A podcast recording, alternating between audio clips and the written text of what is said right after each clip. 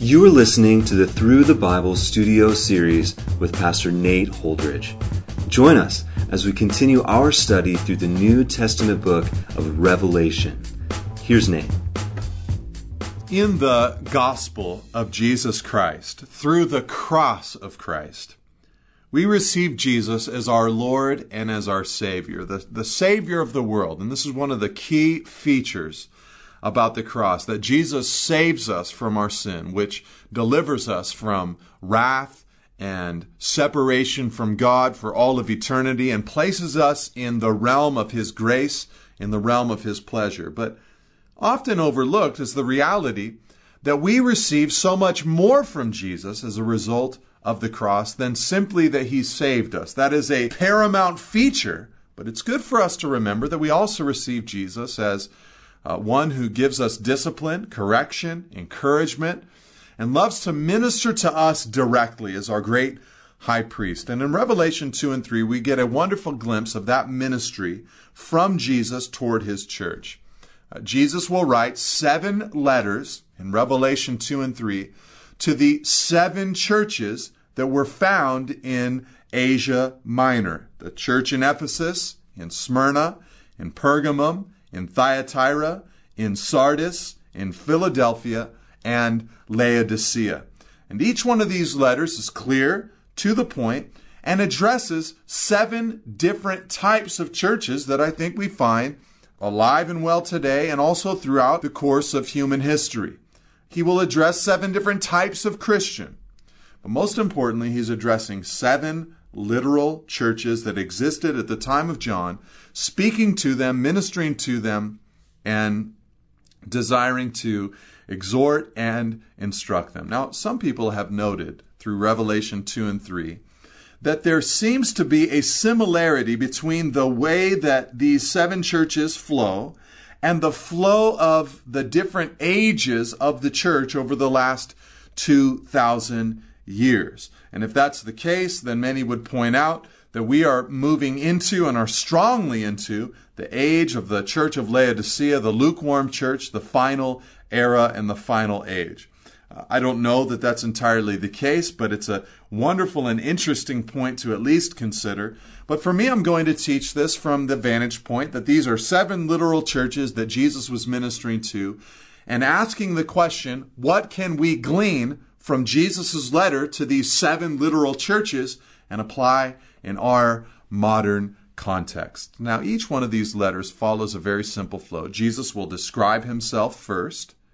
After he describes himself, he will uh, give them any commendation that he can give them, any correction that he needs to give them, any counsel that he needs to give them, and then he will close with his covenant or his promise for them. So let's get into this study of these seven letters, starting out with the letter of Jesus to the church in Ephesus. To the angel of the church in Ephesus, he writes in verse 1 Write this The words of him who holds the seven stars in his right hand, who walks among the seven golden lampstands. And so he writes the letter. Every letter will start with, and to the angel of the specific church in a specific city.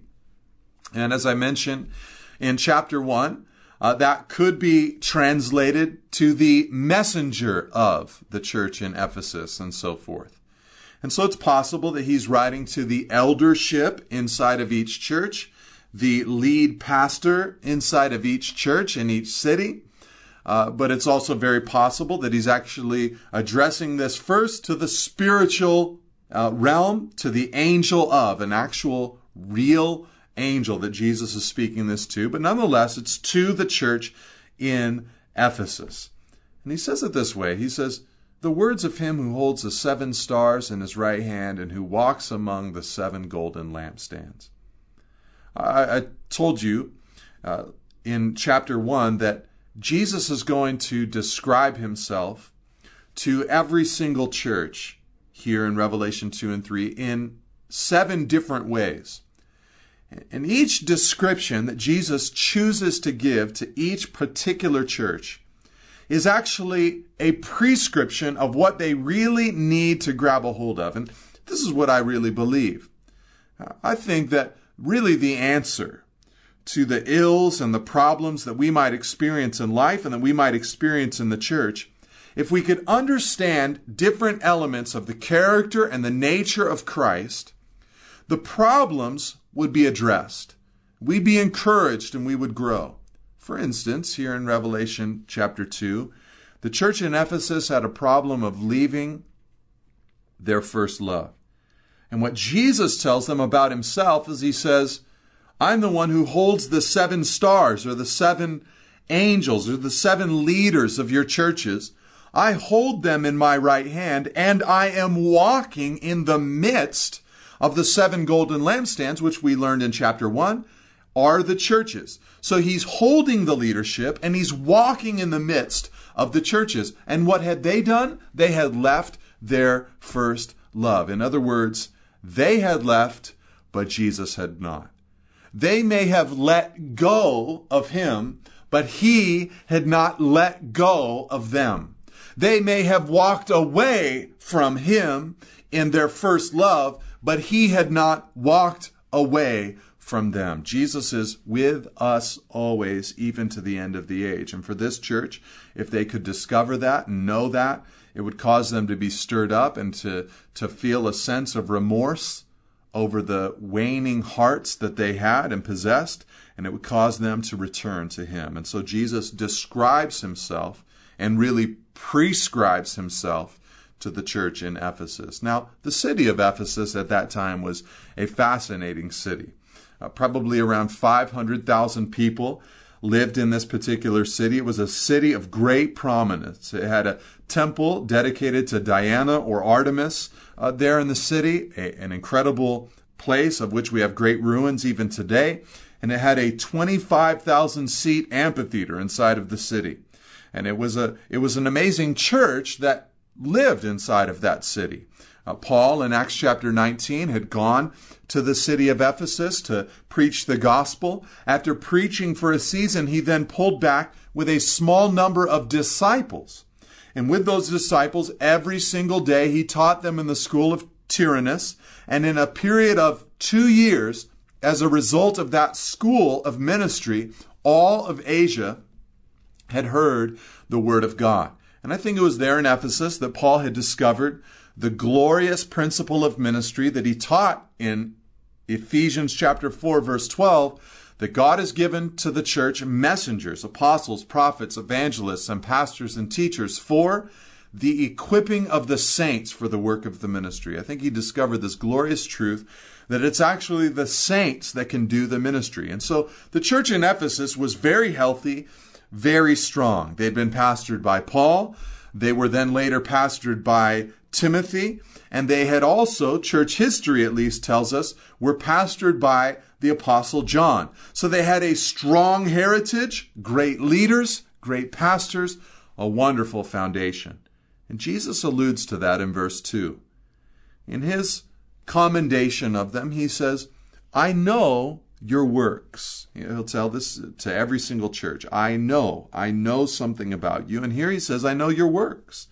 I know your toil and your patient endurance, and how you cannot bear with those who are evil, but have tested those who call themselves apostles and are not, and found them to be false. I know you are enduring patiently and bearing up for my name's sake, and you have not grown weary. And so he commends them to begin. He's got these wonderful things to say about them. And who doesn't want to hear Jesus himself say wonderful things about them. And notice these five things that he points out. He says, I know your works, your toil. I know your labor, he says. The church in Ephesus, they were a working church, and Jesus saw this. Jesus knew this. As I said, they had reached into all of Asia.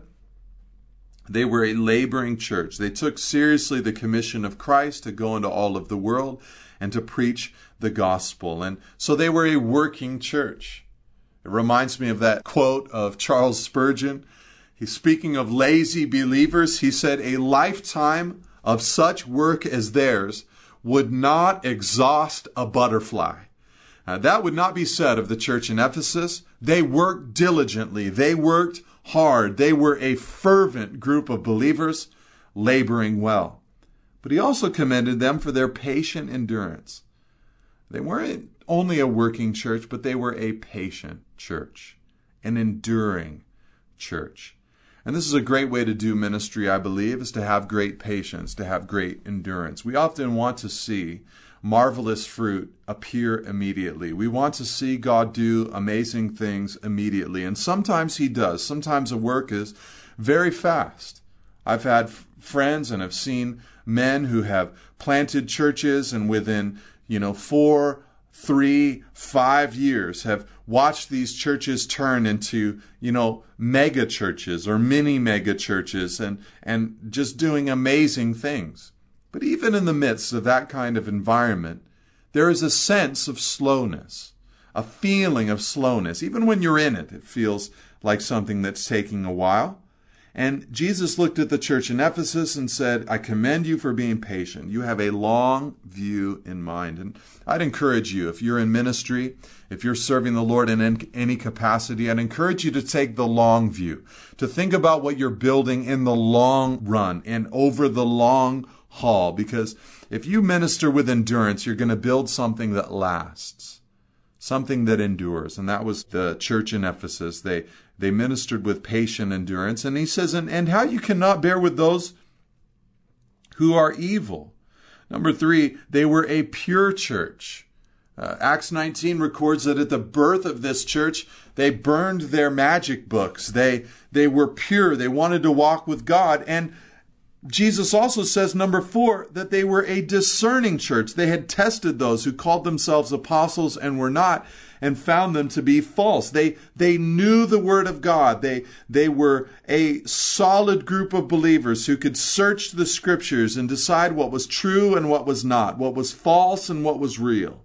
And number five, they had endured patiently and, and were bearing up for his name's sake, and they had not grown weary. They were that enduring church. So they were working, they were patient, they were pure, they were discerning, and they were enduring, running that marathon and that race that was in front of them. Jesus had wonderful things to say about the church in Ephesus, but, verse 4, he begins to correct them and give them counsel following his correction. He says, But I have this against you, that you have abandoned the love you had at first. Their love for Christ, their initial burst of thanksgiving and, and gladness at the gospel, had begun to wane.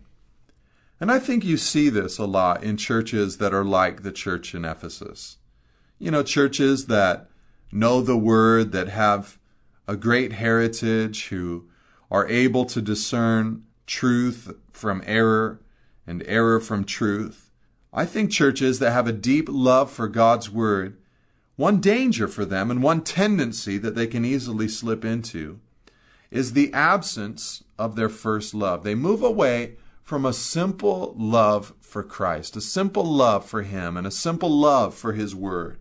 They move away from that into perhaps quote unquote deeper things and falling in love perhaps with knowledge and falling in love with being right, falling in love with good sermons and good presentations, and really growing dry in personal worship, growing dry in personal devotion and love for Christ.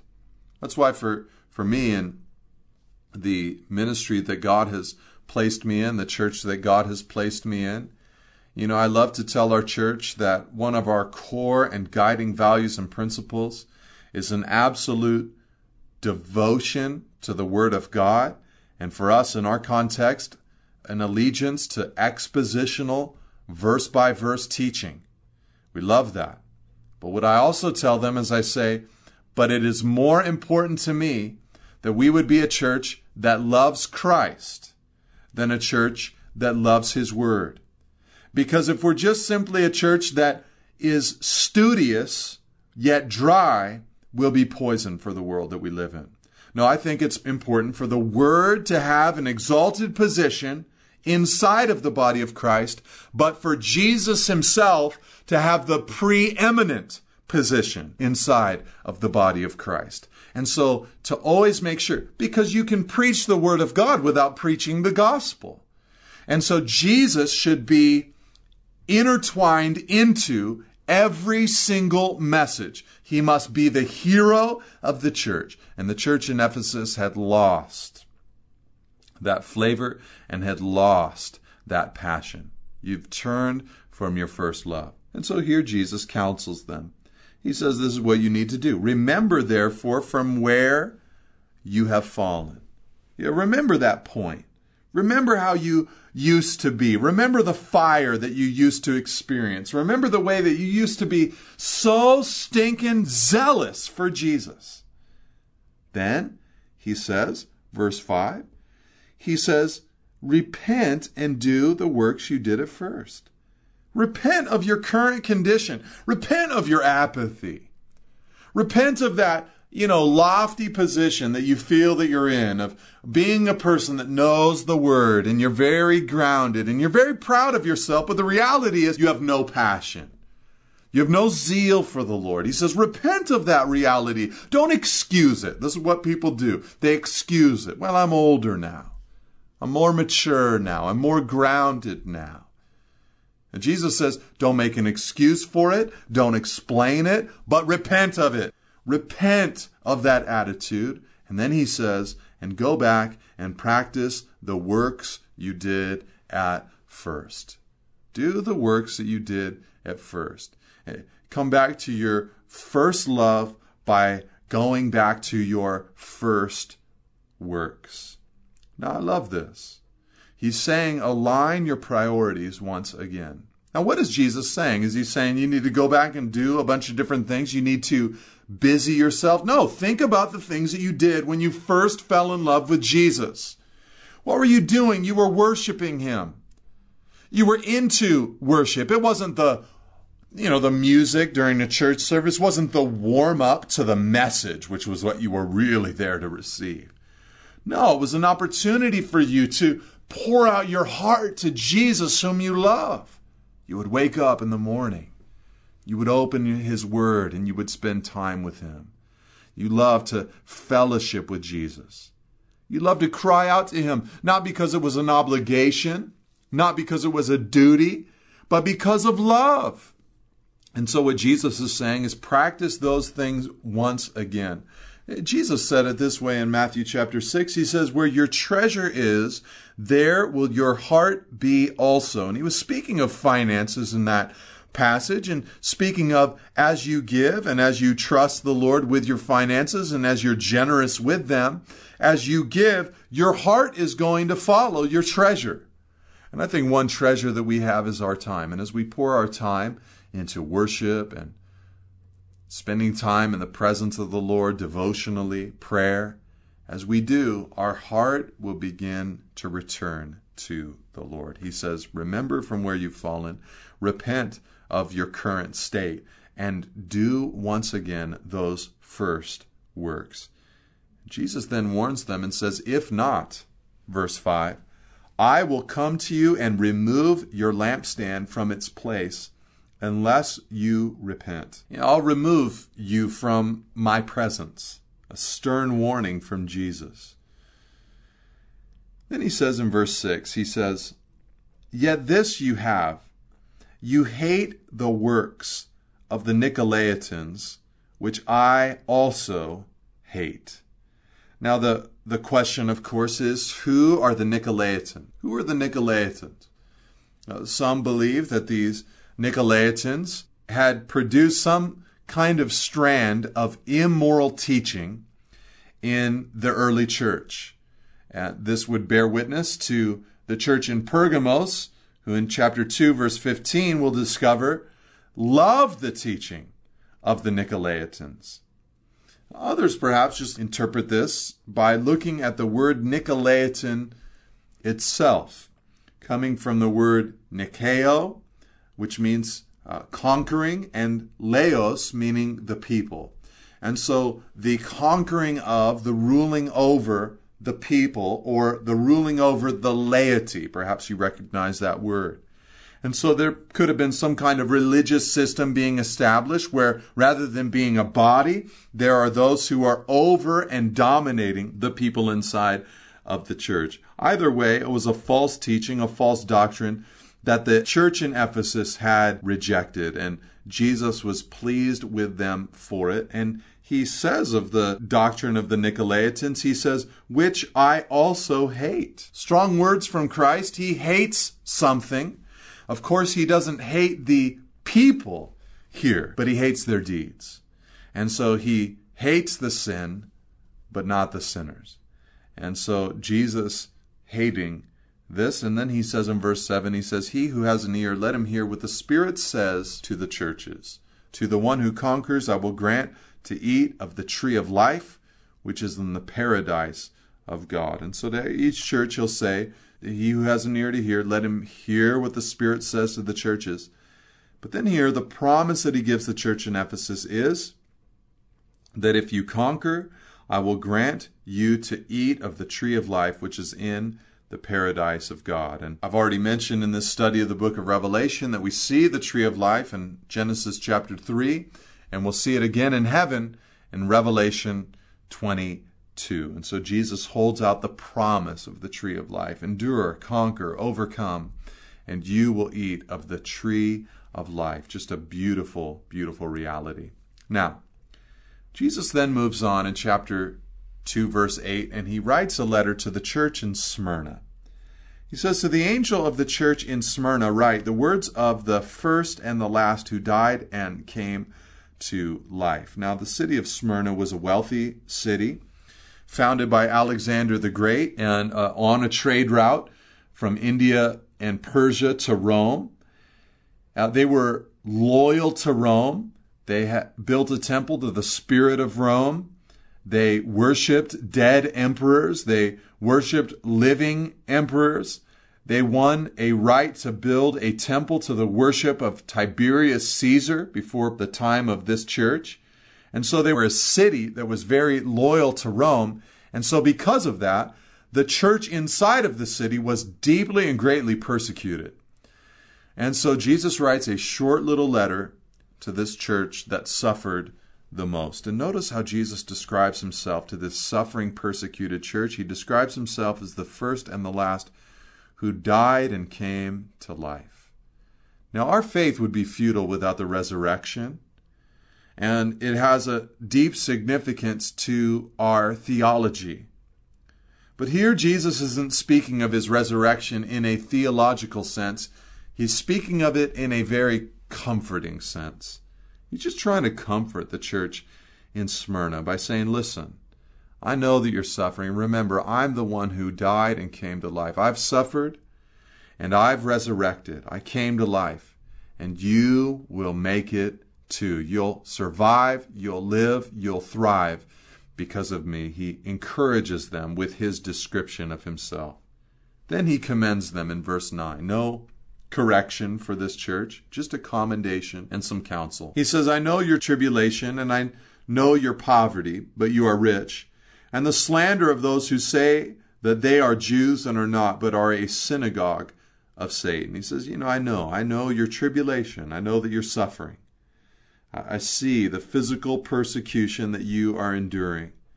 Matthew 10, verse 30, Jesus counts the very hairs on our heads. And so Jesus knows, and he, he knows because he saw it, but he knew because he'd experienced it. Hebrews 4, verse 15. He has been tempted and tested and in all points as we are, yet without sin. And he says, I know your tribulation.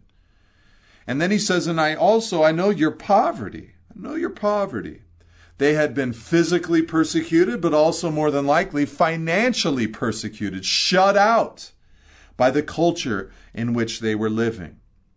And I think as time goes on, as in many different countries on the world, Christians will more and more be physically persecuted and also financially persecuted and shut out of the culture and by the culture. But Jesus says, but here's what you need to know. But you are rich, he says in that parentheses in verse 9. In other words, you have an eternal glory that is coming. And this is the paradox of Christianity. You know, we might experience persecution and poverty here, but we'll experience glory and blessing there. And so he says, But you are rich. And they had experienced slander, he says in verse 9. He'd seen it from those who say that, that they are Jews, but are not, but are the synagogue of Satan. So harsh words, strong words here from Jesus. There were Jewish persecutors in Smyrna, and Jesus says, they're actually the synagogue of Satan. I hate that persecution and I love my people. He says, Do not fear, verse 10, what you're about to suffer. This is his counsel. Don't fear what you are about to suffer. Jesus wasn't going to deliver them from their persecution and their suffering, but he told them not to fear it. And, uh, you know, the idea that good, solid, healthy Christians will never experience pain or tribulation or difficulty is a ridiculous one, a silly one. Jesus said to them, Behold, the devil is about to throw some of you into prison, that you may be tested, and for 10 days you will have tribulation. And so Jesus says, I know that some of you will be thrown into prison, and some of you will suffer tribulation. Not the great tribulation, but just actual tribulation. We're not here to experience the wrath of God, but here they would experience the wrath of the devil for a set period of time, for 10 days. And some would point here to these 10 days as the 10 major Roman persecutions. All I know is that it would encourage them that it was only for a set amount of time. Be faithful, Jesus said, unto death, and I will give you the crown of life. He who has an ear, let him hear what the Spirit says to the churches. The one who conquers will not be hurt by the second death. A beautiful promise of the trophy of the crown of life and the promise that the second death will not get them, but that they will experience life. Jesus said, Do not fear those who kill the body but cannot kill the soul. Rather, fear him who is able to destroy both soul and body in hell. And the church in Smyrna would not experience that second death, but they would experience life. And Jesus tried to give them that eternal perspective. And perhaps you're suffering today. Remember the future glory that is yours in Christ. God bless you, and amen. Thank you for listening. For additional resources and teachings, or to contact us, please visit us at nateholdridge.com.